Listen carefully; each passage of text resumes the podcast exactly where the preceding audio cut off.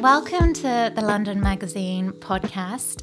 I'm Lucy and I'm the managing editor.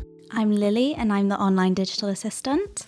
And today we're delighted to be chatting with Keiran Goddard, whose short story, A Season for Every Activity, features in our new August September issue. Keiran is a novelist, poet, and social commentator. His debut novel, Hourglass, is published by Little Brown. His work has been shortlisted for the William Blake Prize and has been published in journals including Rialto, Arete, and Ambit. Okay, so I'm going to read an extract from Hourglass, um, which is a book about love and loss and madness. Um, the basic plot of the book, which um, I've got into the habit of basically saying like boy meets girl, boy loses girl, boy loses mind. Mm. Um, and I'll read a short extract from a part of the book that's somewhere between the boy losing the girl and the boy losing his mind. Um, so if it seems like he's acting strangely, that's why. We have neighbours now, and they don't really talk to us, and they both wear gilets regularly when I tell you that this strikes me as an important piece of information, you disagree. But I persist. Gilets have no sleeves. Where would you even wear your heart? Gilets are an aesthetic abomination and an affront to God. Art thanks existence by honouring that which prefigures utopia. You know this. We agreed on it. In what possible way do gilets prefigure utopia? And why are you always siding with them? The neighbours who wear gilets have a picture of Noah's Ark in their front window. I presume it was drawn by their, ch- by their child, who also wears gilets sometimes. The drawing has three thick, wavy blue lines denoting the sea, a brown boat that is a perfect half circle, a thin orange animal that I take to be a giraffe, and a big rainbow that has so many colours that they have started to blend into one another like an old bruise. That drawing always makes me feel strange one night, I tell you that I think it makes me feel strange because there are no dead animal bodies floating around in the water. If Noah only took two of each animal, then surely the flood would have killed the rest of them. So, by rights, any drawing of Noah's Ark should show the sea full of dead animal carcasses, hundreds of floating emu rib cages, thousands of hippo jaws, and so on, right? I think the drawing makes me feel strange because it reminds me of death and all the ways that we hide it. But you disagree.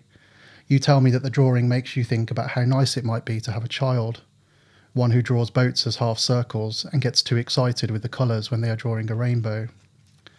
Something new takes root in me when you say that, and I can feel it spreading through my forearms.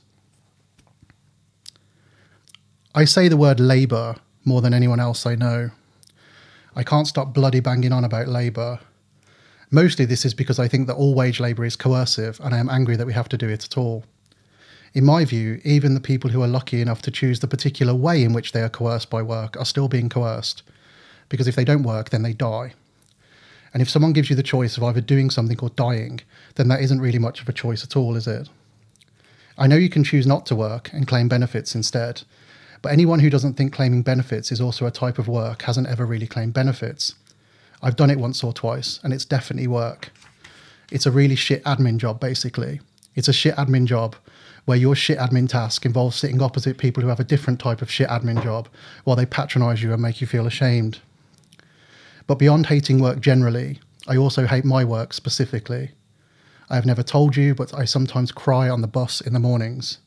And other times when you think I am crying because I found a film or a piece of music moving, I am actually just crying because I hate my job so much. I once made the mistake of mentioning to my supervisor that I thought all work was fundamentally coercive. I was drunk when I told him that, and I was wearing a paper Christmas hat. He didn't agree with me at all. He said I should use the Christmas break to think about my work ethic. Look, Jerry, I said, it's not that I don't have a work ethic. It's that I think the very idea of a work ethic is a quasi theological injunction historically leveraged against the working class in order to drive labour intensification on behalf of capital. I mean, ask yourself, Jerry, do you pity the idle rich? Jerry, be honest with me. Do you worry for the state of their unoccupied and workless souls? Thanks, Keiran. Really want to know what Jerry replies with. um, we don't like Jerry. no, not getting good vibes. The Hourglass was your debut novel. but prior to that, you were primarily known as a poet. The form that Hourglass takes is very poetic in style. So I wonder if you could tell us a bit more about the relationship between your prose and poetic writings and how they both feed into each other if they do. Yeah, sure. Um, yeah, as you say, I started out writing poetry, um, and that has shaped the way that I write prose. It's not so much that the substance is different, but the way I like to think of it is kind of like a hierarchy, right? So maybe, and this isn't always the case, but I'm speaking in general terms. In poetry, one might put um, the intensity of image, um, or the reliance on rhythm, um, compression, very high on the list of important things. Um, whereas things like narrative, connecting phrases, and so on might sit slightly lower, you know, when one's writing poetry. And I think I've kind of maintained that hierarchy as I've moved over to prose. Um, so for me, you know, the image, the sound, the rhythm, the music of the words probably sits slightly higher on the kind of um, the list of important things to me than it might in a, for a you know writer of sort of standard realist fiction. So there's definitely um, some overlap there. And as I kind of joked to you before we turn the mics on, um, I really think you should uh, you know feature what you can't fix. So rather than um, you know, trying my best to become a master of kind of like long discursive paragraphs. I thought I'd lean into what I was good at and, you know, what I'd practiced and what I knew could be effective. Um, so that's been the direction of travel so far. As to the reverse, you know, we'll wait and see. I haven't written a lot of poetry since the novel came out, um, but I'm sure it will have a, um, you know, an influence in the opposite direction as well. So while you were drafting the hourglass, with each draft, did you feel you were having to take a lot out, or was that happening naturally? How did you decide what to keep in and what to take out? Um, yeah, so there was definitely way more in originally, which I guess is usually the case with um, with editing. But there was approximately twice as many words in the book um, as ended up in the final version. And I tried to take out anything that, when I looked back at it, I thought was uninteresting or unoriginal, or didn't have some some kind of uniqueness of phrasing or thoughts in it. And I also tried to remove connecting phrases. Um, you know, so much of fiction is about setting a scene, people moving from one room to another, lifting their arms up, putting their arm down, you know, zipping up their coat, you know, and I kind of think you can rely on a reader um, to fill that stuff in actually. So, so I did take an awful lot of stuff out and I tried to leave the most intense images in there which was slightly nerve wracking in a way. I mean, to pick one example, there's a scene near the beginning of the book where the two lovers have just first got together and the the lover leaves in the morning and she's brushed her hair, her wet hair as she come out of the shower and she's left a ball of wet hair, you know, on the on the carpet. And after she leaves for work, the guy kind of crawls over and eats it. Like he eats the ball of wet hair and he like observes, oh, it turns out you need water to eat hair even if the hair's wet. You know, it's like there's not enough water in wet hair. And I thought, well, that's odd. And I remember feeling a bit nervous about, you know, that because obviously people assume that that's just you, right? Mm. Um, and I'm like pleading the fifth on whether I've ever done that, but you know, people assume you have. Um, but I've had like multiple people say to me since the book come out, "Oh yeah, I've done that." You know, I've eat, I've eat, I've eaten my partner's hair. Um, so it is about like what you leave in the book. Um, but my instincts are right. People are really strange. It's not just me. Um, so that's been good to find out. You. Your characters, as you know, eating wet hair feeds very well into this. Um, tend to see the world with a neurotic and paranoid imagination. So Colm goes into the pub for a quick drink before his mother's funeral, ends up missing the entire funeral. And in Hourglass, the protagonist decides to throw out, you know, a wooden spoon, a toaster. Um, but these actions make n- absolutely no sense to anyone but themselves. But while we're reading it, we kind of, because we're seeing it through their eyes, we read it as a universal experience. Mm. So, do you feel that these actions make the characters more real um, and register with readers? I, I'd hope so. I mean, that's certainly the intent. I do think there's a lot of truth. It's an old cliche in a way, but you know, that you get to the general through the specific, right? You know, right back to Blake, you know, eternity in a grain of sand or whatever. I do think it's that it's that way round, mm. right? The more specific you get, the closer you get to the sort of texture of what it feels like to be a person, um, which is a deeply strange thing. Like being alive is a really strange thing, like at root. Um, but there's a particular intensity to that strangeness when you are enraptured, in love, you know, contorted by desire.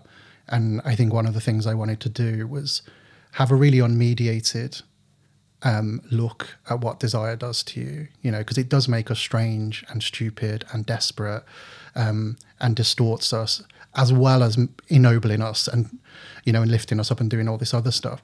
Um, but I think we, we often don't talk honestly enough about kind of how how perverse it can make us, you know, in various ways, you know, not just erotically, but you know, socially and all the rest of it. So I just kind of thought, like, what if I was totally shameless about it? You know, what if I had no shame whatsoever?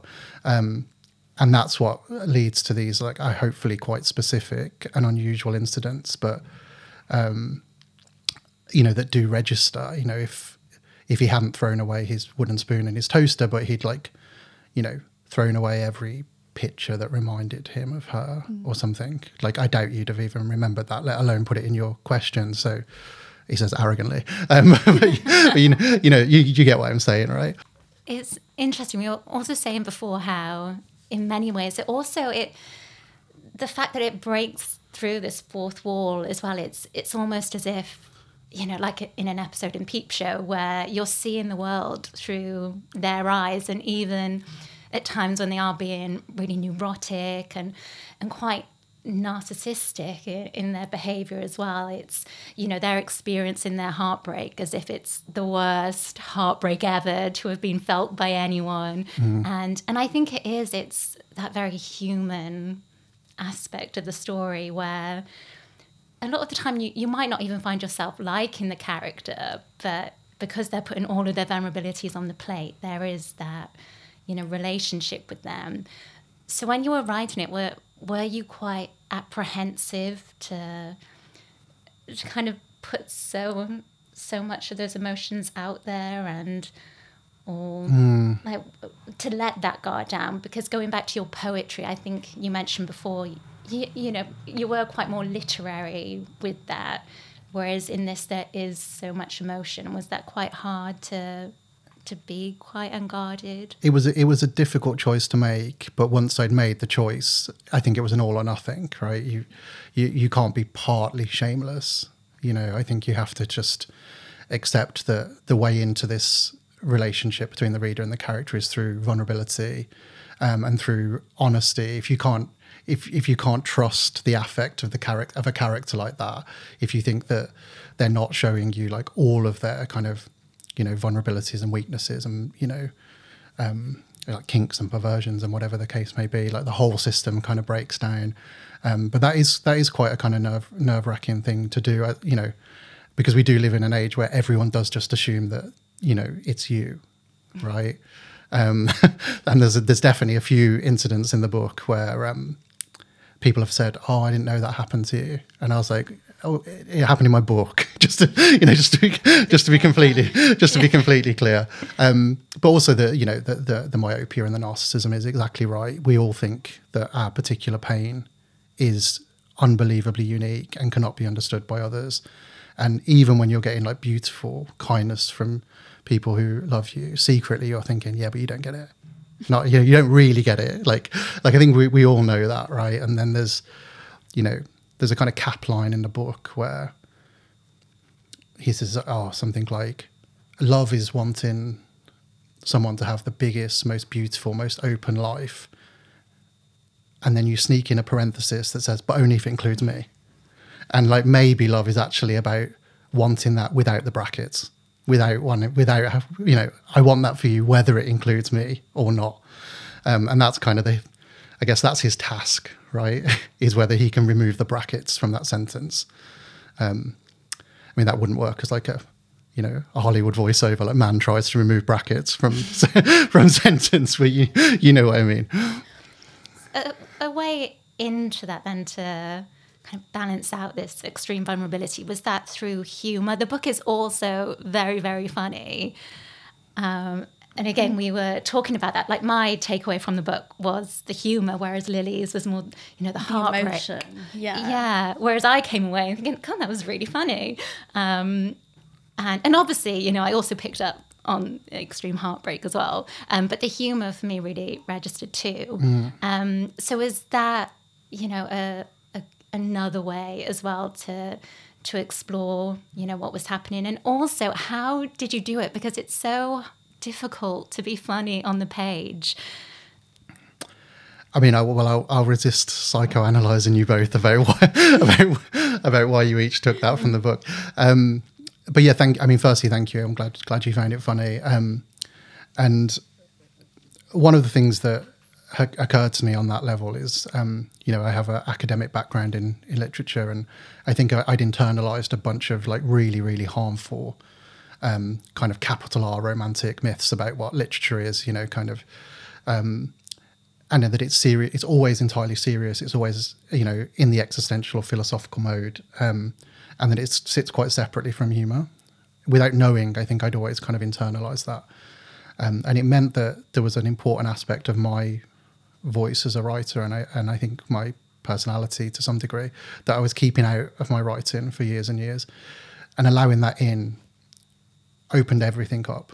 Like writing became easier and more powerful. And it wasn't just that the funny bits came in, it was like the sad bits were sadder. You know, the dynamic bits were more dynamic because it's, you know, partly because of contrast, obviously, and partly because of the function of humor. I mean, it's not, you know, humor isn't I mean, of course, you know this. I'm being rhetorical, but like humor, humor isn't just like someone slipping on a banana skin and falling over, although that is like obviously hilarious. Um, but it's not, you know, it's not, it's not just that. It's sometimes about, you know, seeing the absurdity or the contradiction in a in a in a scenario, and you can often get closer to the experience of living. I think via humor because there is a, an essential absurdity to most of the things we do and most of the ways we spend our our day like the fr- French writers are better at knowing that, I think, generally. So, so if Hourglass was the chance to kind of release yourself from the constraints of, you know, the canon and things like that, um, and just explore your funny side, what did that look like practically? Like, what was your, what does a day look like when you're writing? What is a, a good day writing? Um, I, I can't do that. I wish I could do the thing that I know is the right thing to do, which I mean is I wish that about so many aspects of my life. But um, I know that turning up every day and doing some work, you know, making sure you do some work, you know, um, treating it like a vocation, you know, sitting in front of the blank page, you know, fighting that fight. I know that's really good advice. It doesn't work for me at all. Um, it takes me so long to kind of get the taps running clean. You know, it's less like dirty water out of the tap for so long, and then eventually it starts running clean. Um, that I can't do that hour a day, two hours a day thing. So I do something that's slightly odd, and maybe that in that way not very useful as advice. But I'll try and book like a really crap hotel somewhere where I don't know anyone and there's nothing to do. Um, not even as not not even as beach or sea to look at. Like it has to be somewhere really rubbish. Um, and I'll go for a week whenever I can, and I'll just sit in this hotel room and just write, and just write for a week, and then I'll bring back whatever it is I've managed to do, and then kind of chip away at it until the next time I can go and do that. So it's a slightly sort of sociopathic method, to be honest, but um, that's what I do. But my advice would be like, don't do that.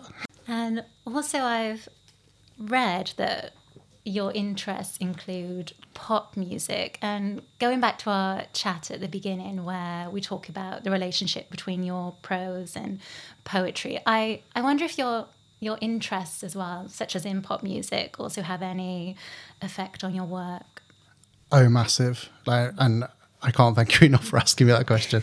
um, yeah, so the so I do I do uh, love pop music, uh, all music, but specifically pop music. Um, and there's there's a lot going on there. I mean, I could do hours on on that, but I think partly it was growing up in an environment where I didn't know any writers. Being a writer didn't seem like a, a, an avenue that was applicable to me or anyone else I knew or anything like that. But I knew that kind of like working class kids could be in bands. Like I knew that. Like I could see that model, and I knew that bands wrote songs and songs had words, you know, and I knew that those words were move would move people like often en masse.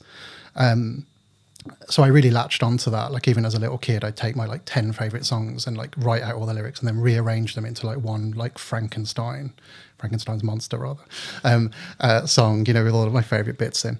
And then after university, I was in I was in I was like an, a band, sort of semi-professionally, I guess, like a sign band where I was writing the songs, and and I loved it. And it took me ages to realize it was the writing that I liked, but I was kind of embarrassed to to say that. And then I had this really kind of poignant moment, poignant for me at least, where I think like everything pivoted. Um, it was like the MySpace days, right? and um, and our record label said, right, whatever town you go to, like write a little blog about, you know, we went to Preston and, you know, like seven people came or whatever. And it was so boring to do that. I started writing these kind of like prose poems instead, just like observations about these strange places. And then we got to the end of the tour once and this woman came up to me outside, which did, did happen occasionally. And she was, she'd printed out like all these little blog things that I'd written. And she was like, oh, can you sign them?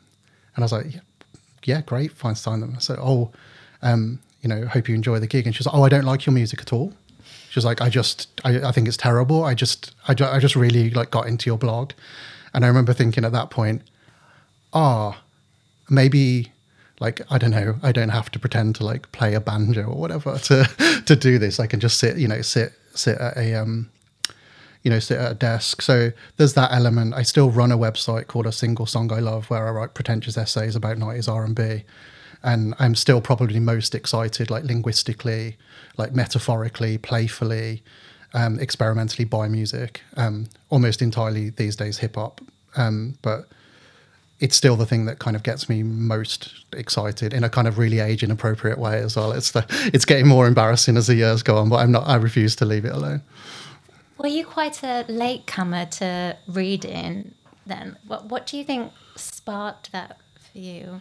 Yeah, I was really late. I didn't read a book till I was about 15 um, at all. I was a really naughty kid. Um, I like fighting and girls, um, which I still like, but I've added other interests. Um, more rounded person.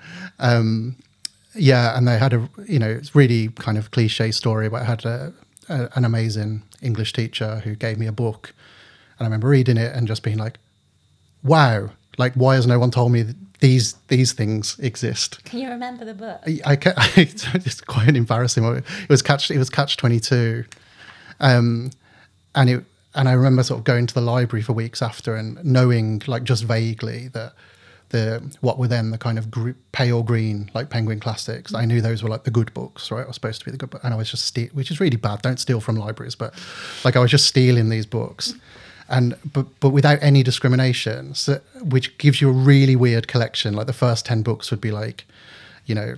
Kafka, but then like Gentlemen Prefer Blondes, and uh, just all out like, whatever Penguin book I kind of got my hands on. So I, I did start really late, but it was I was super enthusiastic once I once I got going. Do you feel then that also touches upon the quite political aspects of your writing as well, in terms of opportunities available? Is, is that kind of made you, you know, quite a politically interested person also? Yeah, I mean, I am, um, you know, a kind of unembarrassed, overtly political person. I mean, I, you know, I'm furious, as I think any right-minded person should be. Um, I'm furious. I'm, I'm and hopeful. Um, you know, I'd like to make um, a better world where we can live differently, love differently, work differently. Um, you know, not just for people in the future, but also I don't want to live like this. Do you know what I mean? It's like even on a selfish level, um, it's kind of selfish utopianism, I guess. Um, but yeah, that has stayed, um, and it's in the book. You know, there are elements of kind of like Wendy Wendy Brown has this phrase like left melancholia, which is the kind of that kind of heart sadness that comes with like losing all the time, which is basically what happens when you want a better world. Like we've you know, we've depressed collective consciousness to the point where people like they almost get actively angry if you suggest things might be able to be better. You know, they're just like, don't talk to me about that. You know, mm-hmm. so it can be this kind of quite soul destroying um, affect to live in. Um, and I do think that permeates, you know, permeates my writing um, and uh, my sort of surrounding kind of activism and activities as well. Would you like to tell us a little bit about what you're working on at the moment? Sure. Yeah. So I've I've um, I've sold a second novel um, to Little Brown again. Um, it's called I See Buildings Fall Like Lightning. Um, and it is thank you, thank you, um, and it's uh, it's about five um, uh, five working class friends who grew up together, um, and they had the kind of heroism that comes with that, right? This sense of like we will be different, like our lives will be better. We won't be stuck in this town. Like we won't live lives of quiet desperation and misery. That way, we all talk up our friends when we're, you know, when we're young. They're heroes to us, right? And then life happens, and you end up actually, on the whole, falling into quite familiar patterns that are recognizable generation on on generation. And like, how does that affect you? Like, how does that affect the love that exists between between those people? Um, so I really wanted to capture like a, a book about working class friendship that wasn't kind of it's grim up north, which is you know, um, or you know, it's grim wherever, but uh, you know, that also captured the kind of laughter, you know, the creativity, like the the like often like deep eroticism and homoeroticism of those, you know, of those situations as well. Like I really wanted to capture the kind of like the full space um, of those type of uh, relationships, which are really powerful. And I also think, you know, this this is not me going rah rah thing, but I also think male friendships are really um, underexplored uh, topic, um, not just in literature but in art generally. I think there's a kind of there's a great tradition of um, books about sort of female friendship and films about it, and they're they're often really beautiful. But male friendship, kind of not so much. I don't think. Um, and it's a shame because it, that has its own kind of cruel beauties as well. Do you think it's because those books just aren't being written, or do you think it's you know the publishing industry itself just not being very open, like not thinking that these books will sell as well as, like you said, the the big female friendship sellers? Yeah, I've never. I've never kind of got my head around the logic of that to be to be completely frank, because there seems to be two irreconcilable statements, which is that men like to read books by men and about man stuff, whatever that is, like sharks, protein, guns, um, and like women like to read books by, by women. Um, but then at the same time, it's like, well, we only we publish X type of book because m- most readers are women, and it's like, well, by your logic, readers find books that they're reflected in. So it will always be the case that you've got an unbalanced reading public if the product is that you're putting out is unbalanced. Like by your own internal logic, that that that seems to be what you're saying. So I do think that I don't. I'm not suggesting there's like a bias or anything like that, but I think there is um, a tendency to repeat success and that's not just publishing that's every industry and it's totally understandable on one level right? It's like people need to make money people need to be good at their job. And the last decade or so has seen um, an amazing amount of often quite brilliant books you know by women about you know that kind of thing. So i can see why it, i can absolutely see why it happens but i sense there might be an audience out there if the books were out there if you know what i mean. But it's a chicken and egg question i guess. On the hourglass is you know, quite an interesting you know novella as well you know this take on male heartbreak it's that's quite different. Usually it's you know heartbreak is is quite a female space and when you were pitching that to your agent and, and publisher did you find that they were receptive to that?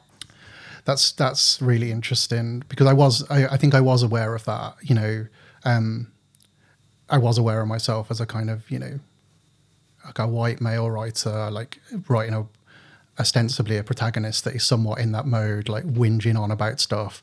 You know, does the world need to hear that? Um, probably not, I guess. But um, there's something about the abstraction of it and the anonymity of it that I think overcomes that. Like, it's a number of people have thought that the protagonist was a woman, for example, um, like a number of people. Um, uh, and it's not clear at various stages that the object of his affection is a woman necessarily. Um, you could piece it together. For example, there are like, you know, there are a couple of instances of like erectile dysfunction, for example. So the clue, like the, the clues are there, but it's, I, I don't think it reads as like, you know, like sad man says sad mad man things, you know, hopefully, hopefully at least. Um, and it goes back to what you said right at the start. I think if you if you drop this idea that your perspective is omniscient, right? That you're just like this is this is me like casting down my you know my view of the world, and you actually show masculinity in its brokenness and its vulnerabilities, you know, and its absurdities, then I think a lot of that opposition sort of falls away because it's replaced by, you know, human empathy, I guess. And so it, it, was there a little bit, but I, I, I, I don't have a woe is me tale about that, actually. I think people have been really receptive to it, and I've been grateful for that. Thank you, Keiran. And now for something slightly different. Um, we've invited our listeners to send in some of their literary SOSs, and we'd like to ask you to help us out. Oh, gladly. So, if if you'd like to listen to our our problem this time and offer us any insight advice you can to our struggling struggling listener then we'd be very grateful so I am writing a series of short stories and am midway through a draft, version 3 or 4 at the moment. I hate it so much at this stage. I limp through the words, editing, rewriting, and adding and taking stuff out. How can I fall back in love or even like my story? Is that possible? I also find it really exhausting writing when I'm in this troubled state and find myself having to break off for coffee or I'll fall asleep. Yeah, I mean, relatable, I guess. um, yeah, there's a, there's a, there's a few ways to think about that, I guess, right? Um, falling back in love with your work can often be about stepping away from it. Um, I think you're not at that state. I'm addressing the person like they're here, they're not, but they're, um, they're, you know, you're not at that stage yet. But you fall, you really fall back in love with it when it finds an audience. That's when you, re- that's when it really comes back to you because you see it in entirely different, entirely different lights. The the, the what I would say is maybe I think it's really easy to spend hundred percent more time on your story to make it one percent better other people might not even agree is one percent better. So I do think there's a point at which you let it go. You know, like I do think there's a kind of and I'm not advocating kind of like laziness or lack of precision. Like I care about writing more than I care about anything. But I do think sometimes it's worth sitting with it and thinking, is it because I'm not I'm not ready for it to be done? You know, rather than it's not done. Is it because I don't want to let it go or I don't want to give it out to the world and have it be judged? Um, so I think sometimes maybe just just let it go. If you're on your, if you're on your fourth draft and you're not ready to let it go, maybe that's a you problem, or maybe like it's rubbish. You know, it is worth just deleting it sometimes. That can really free the mind. And I think, as we were saying before, I, I think it's sometimes just a simple question of would I buy this book? It needs to be asked sometimes. Yeah, yeah, yeah absolutely. That's sometimes the question that, yeah. Yeah, it, completely. I think people always, I'm always want to give like a more like esoteric or interesting answer to this, but like it really is like, what book do you wish existed that you can't find in a bookshop? Like, go and write that. Like, just go and write that one. So the world doesn't need a another book. Like, it really doesn't. Like, it needs the U-shaped book that like only you can do. Um, it just, you know, if you're writing just to be another book, you know, on the shelf, there's nothing more sobering than doing a book launch for the book that you care about most in the world in a bookshop, which they think is really nice, but feels like a graveyard because you're just like, wow, like 400,000 other people have done this thing you know, it's like it's like actually a really strange place to have a book launch. Um, it's like having a book launch at a funeral parlor or something. It's sort of a really strange vibe. But yeah, I think I think that is the case. Like you know, for yourself then, when going back to when we were talking about humor, your use of humor being that freeing moment for you to show other vulnerabilities in your writing. do you feel then it, it is almost this eureka moment? Like, like, yes, that's my authentic voice, or is it you know endless drafts? Like, I think I think with with humor, you can't draft you can't draft your way to funny, right? Um, you you like you really can't. Um, you know, it, list poems are a really good example of that. It's right. Some words in certain order are just really funny, and there's there's no explaining it. Some numbers are really funny. You know, some numbers are funnier than other numbers. Like who can explain that? But it but just like instinctively, you know that to be true. Um, and then, without wanting to sound too pretentious, but I think it might be a bit late for that, I suppose. But um, there's something about laughter which dissolves the self, right? I think like when I'm laughing, like properly laughing, I'm not sure that I exist really. Like, where am I there? Like, I just am laughter. Like at that point, like there's no, I don't have a future or a past or any thoughts. Like I'm just kind of consumed by this um, dissolution. So um, maybe I'm just trying to kind of give a real like philosophical overlay to the fact I love gags, but like you know I do I do deep. but I, you know but I do think there's some I do think there's something there that goes quite deep you know mm-hmm. deep with humor I think so, like, would one bit of the advice be just to try to find that authentic voice? yeah I mean I don't I, I yeah I think it, you know obviously it varies but I think there's some truth in the fact that you know people say about relationships right it's like they have to be easy when they're easy. Like if that if it's hard when it's easy like you're in loads of trouble. Like if it's hard when it's hard fine right? Like everyone goes through hard times but if it's hard when it's easy like you're in loads of trouble. And i think if that there's something of that with writing right? If everything's like if every sentence every twist every turn is a struggle and you're it angers you and you walk away like i think for like free yourself from that like write like write something new. You can always come back to the other thing you know but there's there's freedom in just starting again. Yeah that's right. That's my advice. Give up. In it, everything. Um, thanks, Keiran. It's been a real treat, yeah, to speak with you today. thank you so much. Yeah, and again, Keiran's short story, um, A Season for Every Activity, is available on our website. And yeah, in our new August September issue, it's a really great piece. So please do give it a read. And you can find a link to Hourglass in the show notes as well. Keiran, where can we find you? Oh yeah. Um, so I'm depressingly active on Twitter. Uh, I wish I wasn't, but I am. Uh, so it's Keiran Goddard one. Uh, uh, Twitter, and something similar on Instagram, and KeiranGoddard.com for you know more official things, I guess. I'm also quite sad we didn't get a chance to talk about the pirate and the eye patch. that was Yeah. also one of my key takeaways from the book. Is so many facts, great Yeah. facts. Buy, Yeah, buy the book if you're into pirates. yeah, that's a bit of a cliffhanger to leave it on. Yeah, thank you so much. Um, we'll see you next time. You can find us at the London Magazine on Instagram, Twitter, and Facebook. And online, we're just www.thelondonmagazine.org.